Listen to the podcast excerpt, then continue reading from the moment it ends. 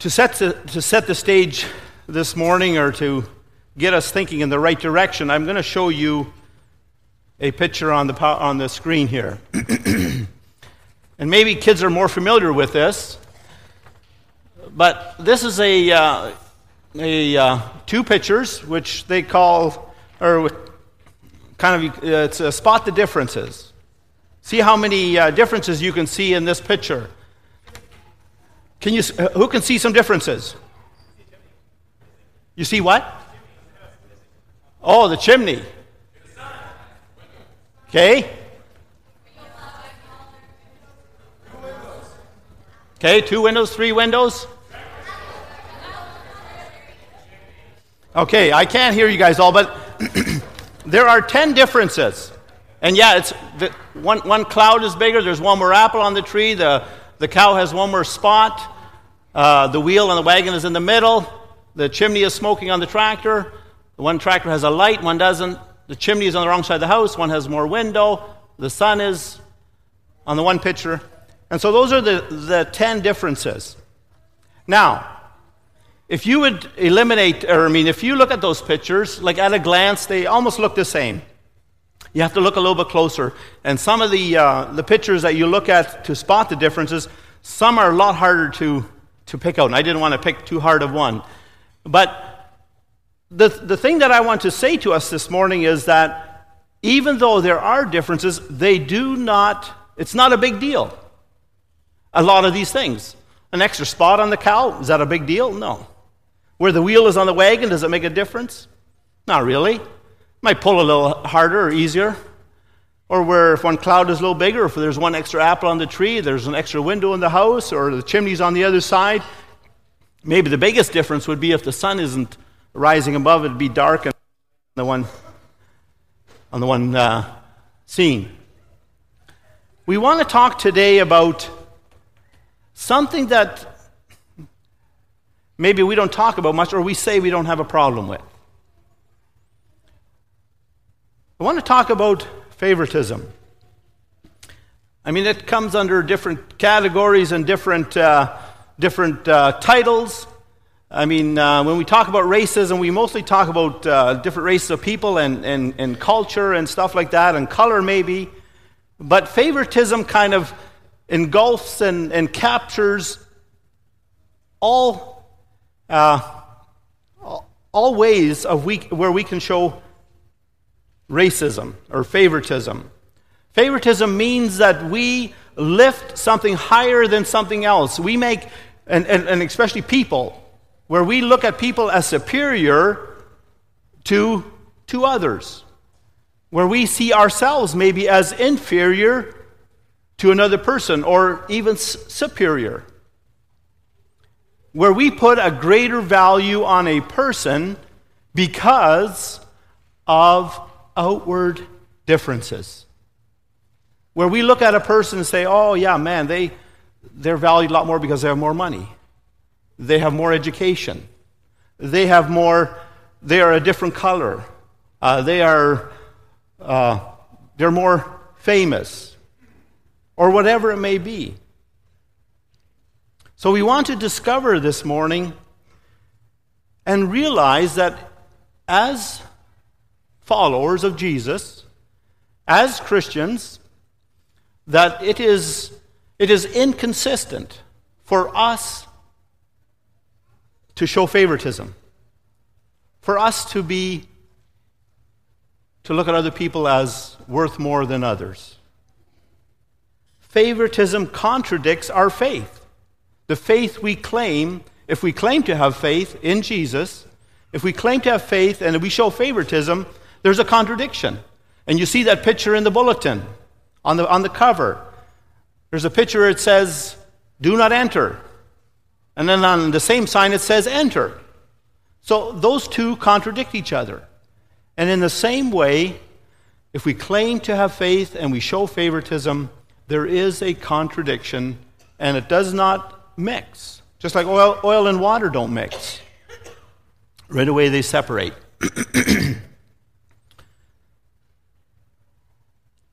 In our German service for the last couple of months, we've been looking at the book of James.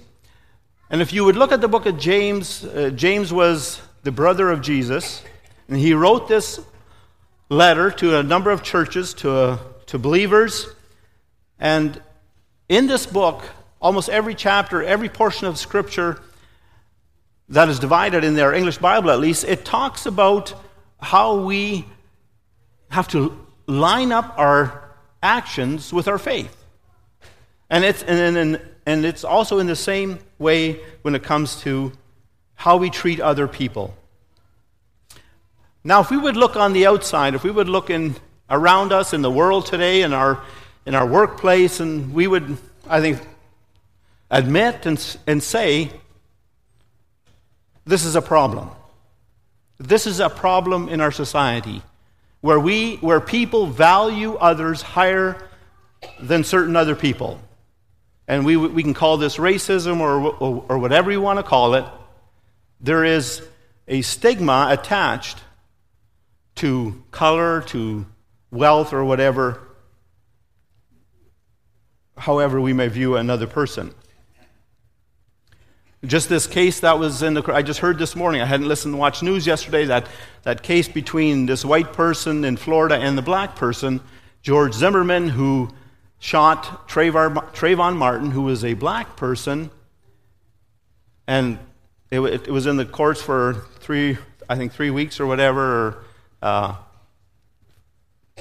finding the evidence, and I just heard that he has been, he has been found not guilty.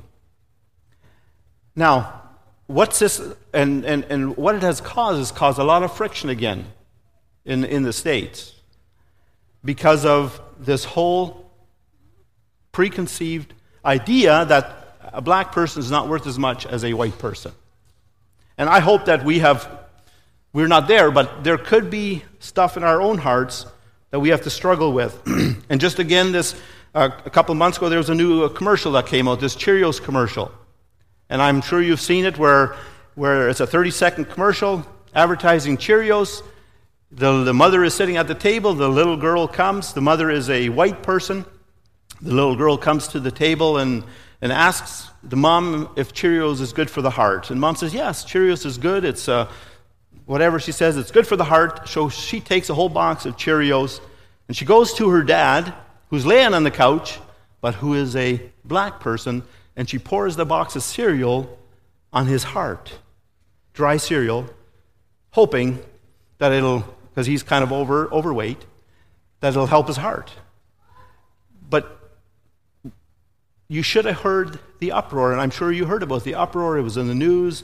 The comment section of this of the of the video had to be shut down because the the negativity that there was. People and, and this little girl, she was kind of half white and half half black.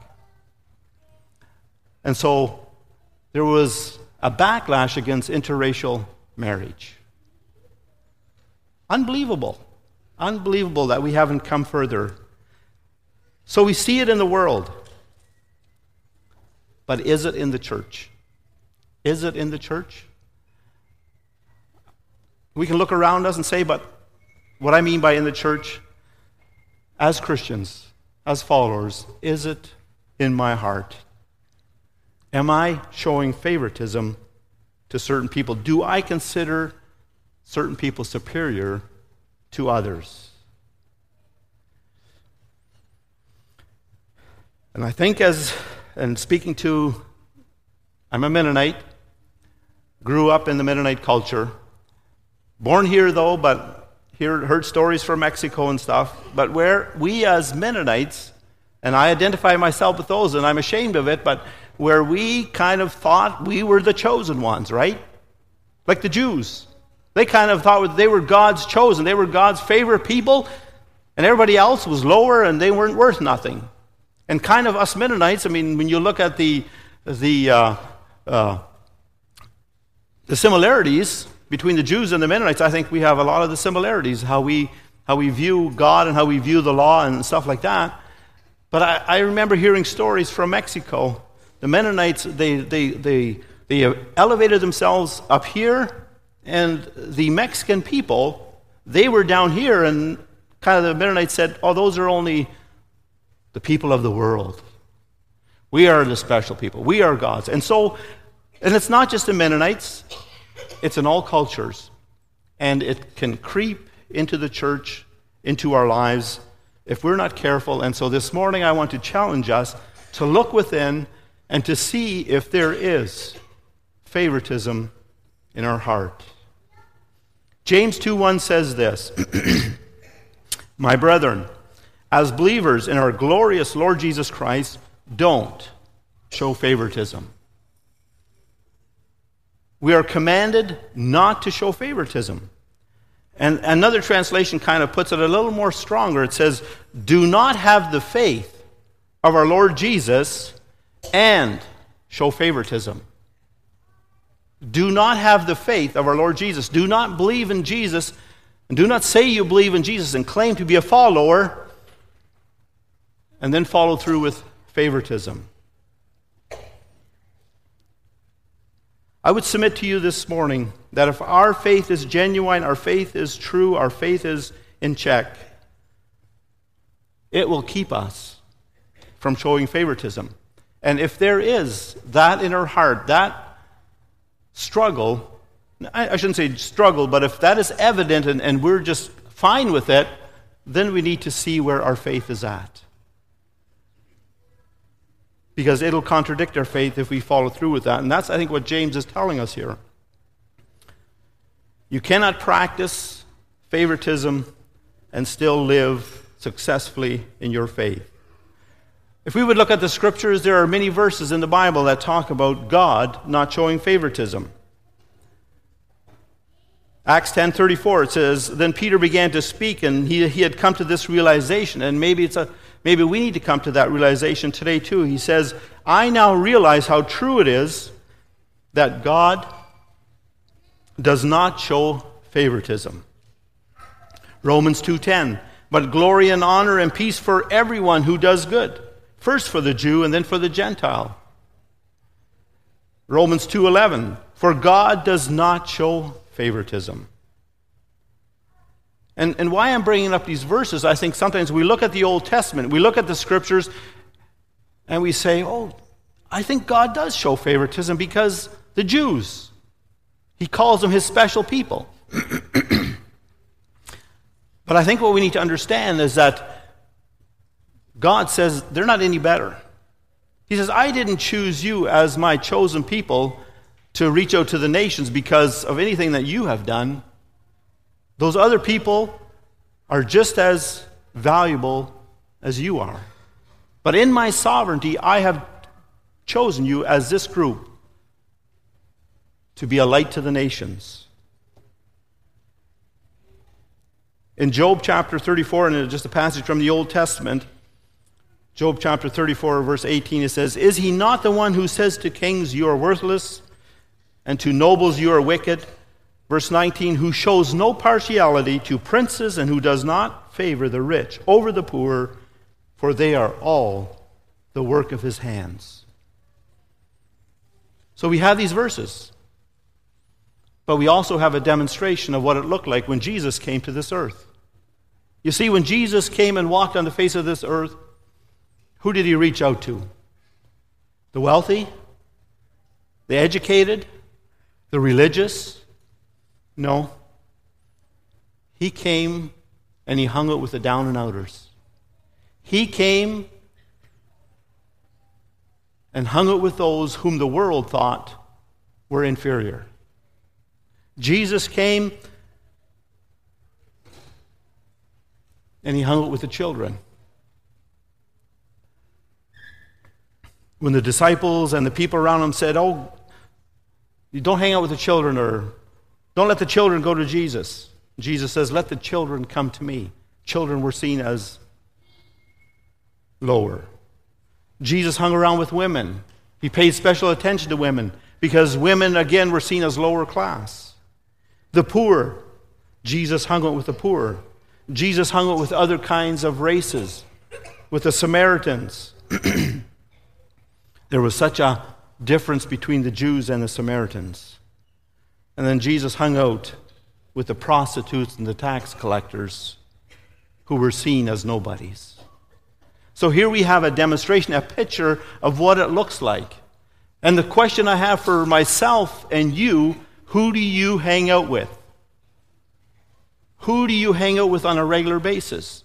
And I think very often that is an indication. I'm not saying that you can't hang out with your friends more often than you do with others, but if you're never hanging out and never making connections with people who are, in the, in the eyes of the world, are lower and less, I'm wondering do I have favoritism then? Am I showing favoritism?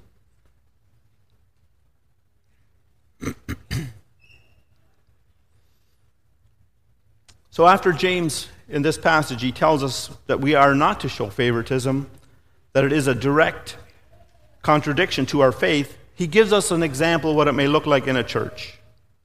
And he gives us an example, and I think it was happening in that church, and it could be happening in our church, but he uses this example, but I, I think it, it can take many other faces and come out in many different ways.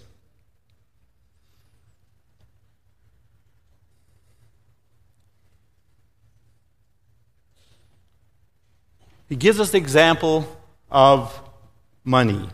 He says in verse 2 Suppose a man comes into your meeting wearing a gold ring and fine clothes, and a poor man in shabby clothes comes in. What do you do?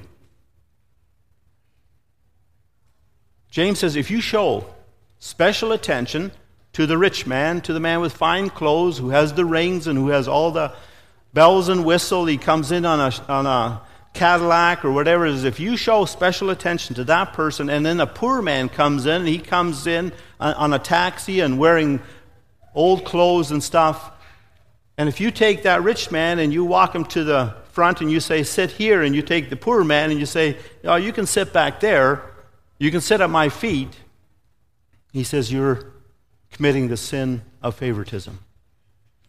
Now, we might think and say, well, we would never do that, and we're not doing it here. But I wonder if it really came down to it. What's our attitude? And like I said, this is just one way that we can show or practice favoritism. There are many other ways. How do we treat that person?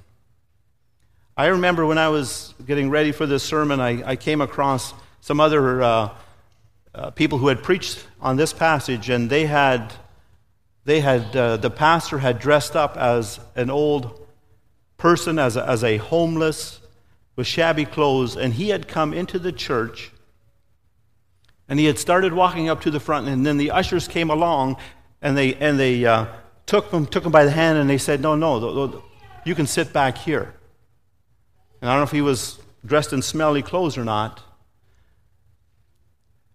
And so they sat him down in the back, and when, when the, uh, the host or the service leader called him up to preach, or, or called up the pastor, he was nowhere to be seen. Here walks up this guy, and he starts to un- take some of his clothes off, and they realize that was the pastor. I wonder if it really came down to it, how would we respond?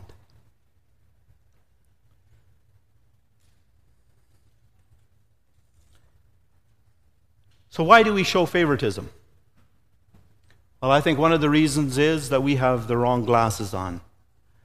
Sometimes I think what we need to do is take off a certain set of glasses and put new glasses on. And maybe today it's time for a new prescription for some of us. Maybe our glasses have become clouded. Maybe we can't, it's kind of foggy. Maybe we are just seeing people from close but we need glasses that are that we see through through the word of God.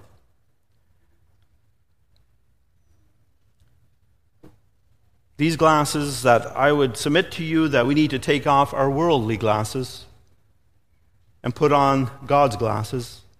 1 Corinthians 3 says, The natural man does not understand the things of the Spirit, but the spiritual man makes judgment about all things. So here we have two groups of people. Here we have a, a group of people who do not understand anything spiritually. That's the natural man that's not been born again, that does not have a relationship with Jesus Christ. And then there's the other side. There's a person that has that relationship with Jesus Christ. He's spiritual. He, he makes judgment about all things. He knows it's wrong to show favoritism. But he says then there's another group of people, and he says these are the worldly Christians. These are people who claim to follow Christ, who are born again, I think, but they're looking through worldly glasses. The glasses of the world see what is valuable on the outside of the person. God's glasses look not what is on the outside, but what is on the inside of the person. And you know, it is, and if you look, that is true. There are differences in people. There are people who look better. There are people who are smarter. There are people who are richer. There are people who are, who ha- are more famous. There's no doubt about it. On the outside, they are different, just like that picture we seen. There are differences. But let me tell you, those differences are insignificant because the value is determined by what's inside. There's a story in the Bible, and in 1 Samuel, where, where uh, the people of Israel were looking for a king.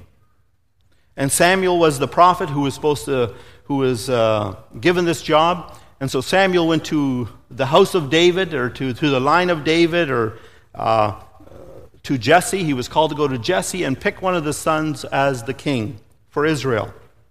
And as Samuel went there, he got there and he, and he I guess he walked onto the yard and he, and, he, and here was this big, rugged soldier, uh, Eliab, the oldest of Jesse's sons. And so as Samuel seen him, he says, That's the one. That's the king. I know it. That's chosen. And God says, No, no.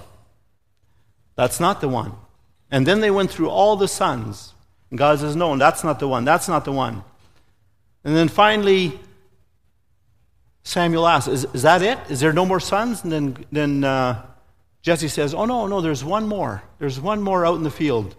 That's the youngest. It's David. He's only a shepherd. And I, I don't know if I don't know if what uh, Jesse all said, but I kind of get the feeling, no, he's not important. He, he, he's not a king. He's a shepherd. And Samuel, Samuel, Samuel says, Go get him. And they sent for him, and they anointed David as king. In verse 7, it says this But the Lord said to Samuel, Do not consider his appearance or his height, and he's talking about all the other sons, all the other brothers, for I have rejected him. The Lord does not look at the things man looks at, but man looks at the outward appearance, but the Lord looks at the heart. Where are we supposed to look? What kind of glasses we're supposed to see? People's hearts. And that doesn't mean that we can look into people's lives. But God tells us something about the heart. I want to bring up a picture on the screen.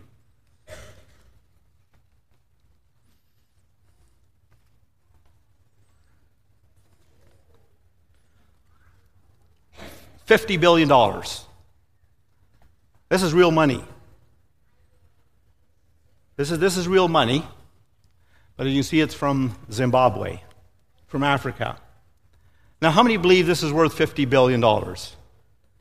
Oh, there is one. no, I, I, think we would all agree this is, this is not worth $50 billion because uh, I think I would, uh, I would be attacked here and I don't think I would uh, be standing here.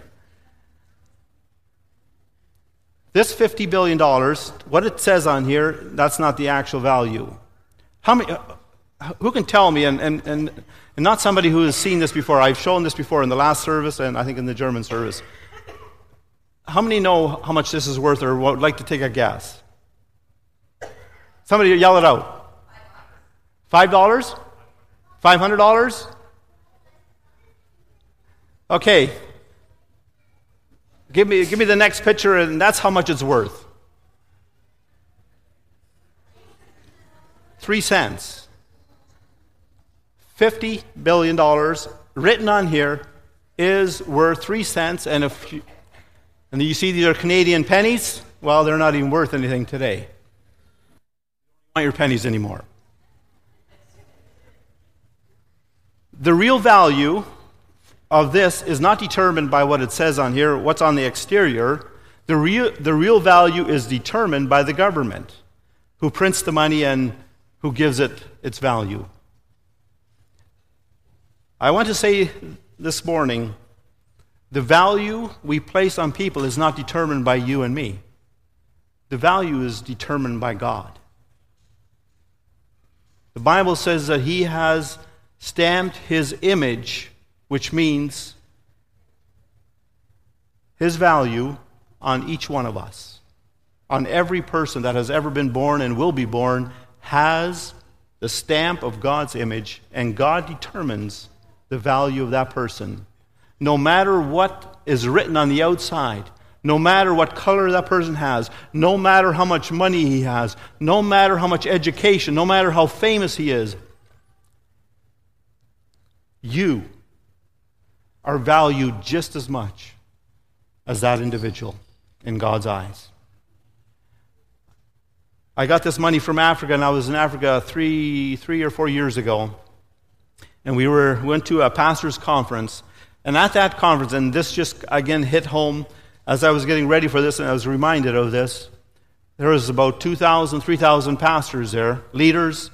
And as we're getting together, Jim Cantelon, I don't know if you've heard of him, he's from, uh, he's from Toronto, he's 100 Huntley Street. He was with us and he was preaching there. And during the week, as we were there, we had met, we had went through uh, to a lot of the villages, and we had met one little boy. And uh, and uh, he had, uh, the, the, our leader had met with him many times already, but his name was Kennedy. He was crippled. His, his, his legs were formed like this right up to him, and he would just kind of sit on his, on his rear end and just kind of hop like this. And we had, we had brought him a soccer ball, an orange soccer ball. And I was going to get that video, and you, should have just seen how excited he was. And, and he would take that ball, and he would, with his, with his feet, he would kick it, and he'd jump around, and he'd play soccer. Just amazing. But they brought this Kennedy to this conference, these two or three thousand pastors. And who else was there was the vice, uh, I don't think it was the president, but it was the vice president of Zambia. This money was from Zimbabwe. I wasn't there, but somebody gave it to me. But we were in Zambia, and here was the vice president of this country, a person who was highly looked up to. And as Jim Cantelon was preaching, this guy was sitting there listening, and he had a little speech. They brought this little boy up, Kennedy, this cripple, and they set him beside the president of Zambia. And Jim Cantelon went through his, went, talked about kind of the, the stigma about AIDS and all that, and how people look down on people who have AIDS and they look so highly up on the government and and he said, and he, and, he, and he told the people, he says, you know what? This little Kennedy is just as important, is just as valued as the president of Zambia. Unbelievable. Unbelievable. And how we as people often look at those kind of people, the cripples, the down and outers, they're not worth as much. And those that are well off and rich, we look up to them and, and we say they're worth more.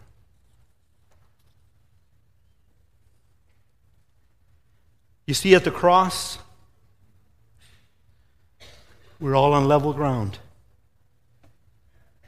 The good news is that God's love and grace is not dependent on what you do and who you are in yourself, what you have, what you don't have but it's the stamp of God's value that He's placed on you.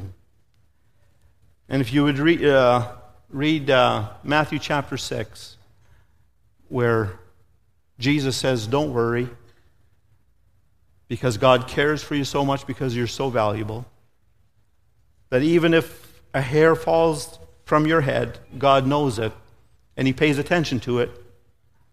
And so you are worth so much.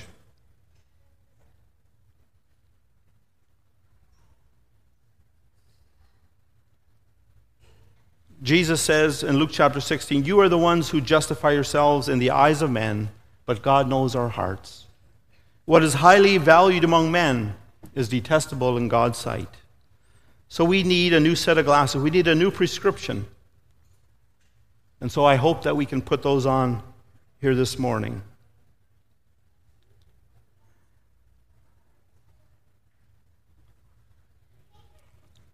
I read a, about a story, and I don't know how am I going to put this in, but I think it just kind of kind of cap, captures how we can sometimes fluctuate, and if, if it's for our, our benefit and for our gain, then we will show favoritism. I know from when we went to Africa, it, it just seems like the, the African people, they, they put us up here. And then I asked myself the question, why is that? Well, I think because they want something from you. They think that they can get something from you. And, and, and what I was reminded of, you, of, of myself is that very often we look up to a rich person, we think, oh, well, maybe if I hang out with this person, I can go boating or, or I can get some money. And, and why do we do that? Because we want, to, we want to satisfy ourselves. If we have more money, we'll be more satisfied. But God wants us to find His satisfaction in Him and Him alone. And so, whether, like, showing favoritism will not satisfy you in any way. Only God can.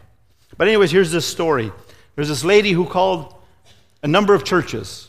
She had had a dog, a, a dog that she really loved. This dog died. She called many a pastor and said, can, we, can I have a funeral at your church for my dog? And every pastor and every church and every denomination she called, they said no. And so then she called a, let me use, let me put a denomination. It wasn't that denomination, but let me put Mennonite in here. Leamington EMMC. And put yourself in as maybe as the pastor, as the leader. You got the call. And you said, No, no, we can't do that. We don't, we don't do burials for dogs, for animals. No, but, but why do you want to do it? Well, I love my dog, and he was a good, a good dog to me, kind of like a friend. And the, and the person, the preacher said, No, we, we just can't do it. I would love to do it, but we can't. And then this lady, she says this I loved him so much, man, I would be willing to give $10,000 to the church who does it. And then the pastor says, Oh, man, why didn't you tell me right from the start that your dog was a Mennonite? See, that $10,000 changed the whole thing.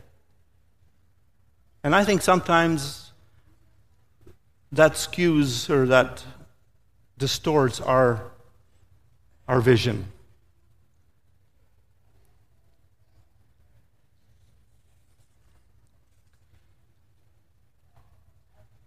Favoritism, James says here, is serious. He says if you, have, if you show favoritism, you have become judges with evil thoughts. He says if you show favoritism, then you are sinning. He equates favoritism on equal ground with murder, with adultery, with all those other commands. And I think sometimes we have a problem with that. We think favoritism, well, that's not a big deal, but it is. In God's eyes, for the body of Christ, for his family, it is serious. And we need to take it serious. Verse 8 says, If you really keep the, the royal law found in Scripture, love your neighbor as yourself, you are doing right. But if you show favoritism, verse 9, you sin and are convicted by the law as a lawbreaker. Verse 10 For whoever keeps the whole law and yet stumbles at just one point is guilty of breaking all of it. Verse 11 For who, he who said, Do not commit adultery, also said, Do not commit murder. If you do not commit adultery but do commit murder, you have become a lawbreaker. And so, what James is trying to say, that the sin of favoritism is on equal ground. Let me close with this. How, where do we move from here? How do we solve this? I, am not sure if it's so easy to solve, but I think one of the first things we need to do is to admit it. If you look in your heart and you sense that, yeah, I kind of have uh, a problem against colored people. I kind of look down on poor people. i I kind of struggle with, with certain people. I see myself as a little bit better.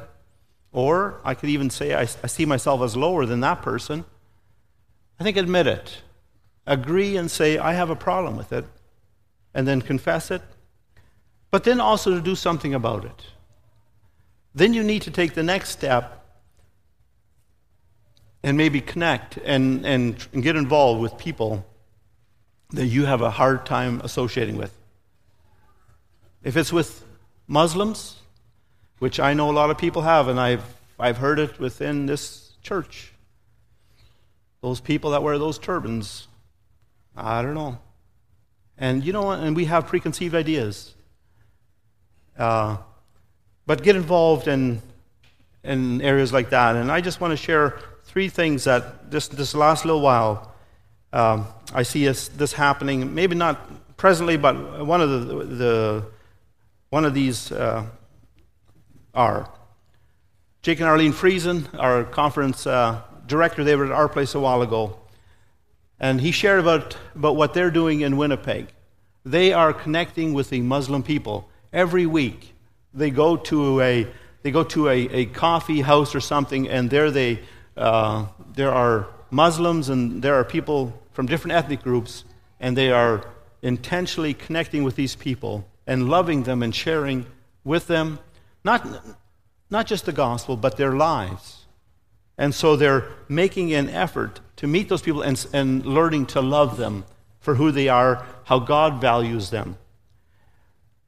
I received a letter uh, this last week, or a prayer letter from Whitney Belovich. She was in, this, in our church a while ago. Uh, she's from Chatham, and she moved to Bolivia to teach in our Mennonite school in Pilon. And in this letter, she wrote that she had a day off that one day, and she went to a, a Mennonite couple and she helped butcher pigs. And she said she made some funny faces and grunts and stuff and seen what they did to these pigs and what they all made. But she said this was one of my best experiences in Bolivia there is hanging out with this. And she said, I love these Mennonite people. She made an effort. And then about a month ago, or a little bit over a month ago, we took a group of 12 people to Windsor to a New Song Church. And about 100 people or so gathered there, homeless people, and we served them a meal and sat with them at the tables and connected with them and, and just listened to their heart and listened to what they had to share. You know, there are ways we can do that. And so I want to encourage you to get involved in people other than what, what look like you, act like you, have the same status as you, and God will change your heart and you will see the value in people's lives. I pray that God would do that in your heart. Let's pray. Father, I want to pray that you would speak to us individually. Lord, I have spoken collectively, I have spoken in a, an audience, but Father, that by your probing spirit that you would speak. And Father, that in our in the quietness of our heart and Lord, not a bunch of fanfare, that we would just say, Yes, I struggle with this, I have a problem with this, and God, I want to have victory over it. I want to see others not as inferior, not as superior, but equally. Your word says that slave or free, male or female, Jew or Gentile, there is no difference. We are all equal. And so, Father, I pray that you would apply these truths to our hearts, to our minds, and God, that it would make a difference. In Jesus' name, amen.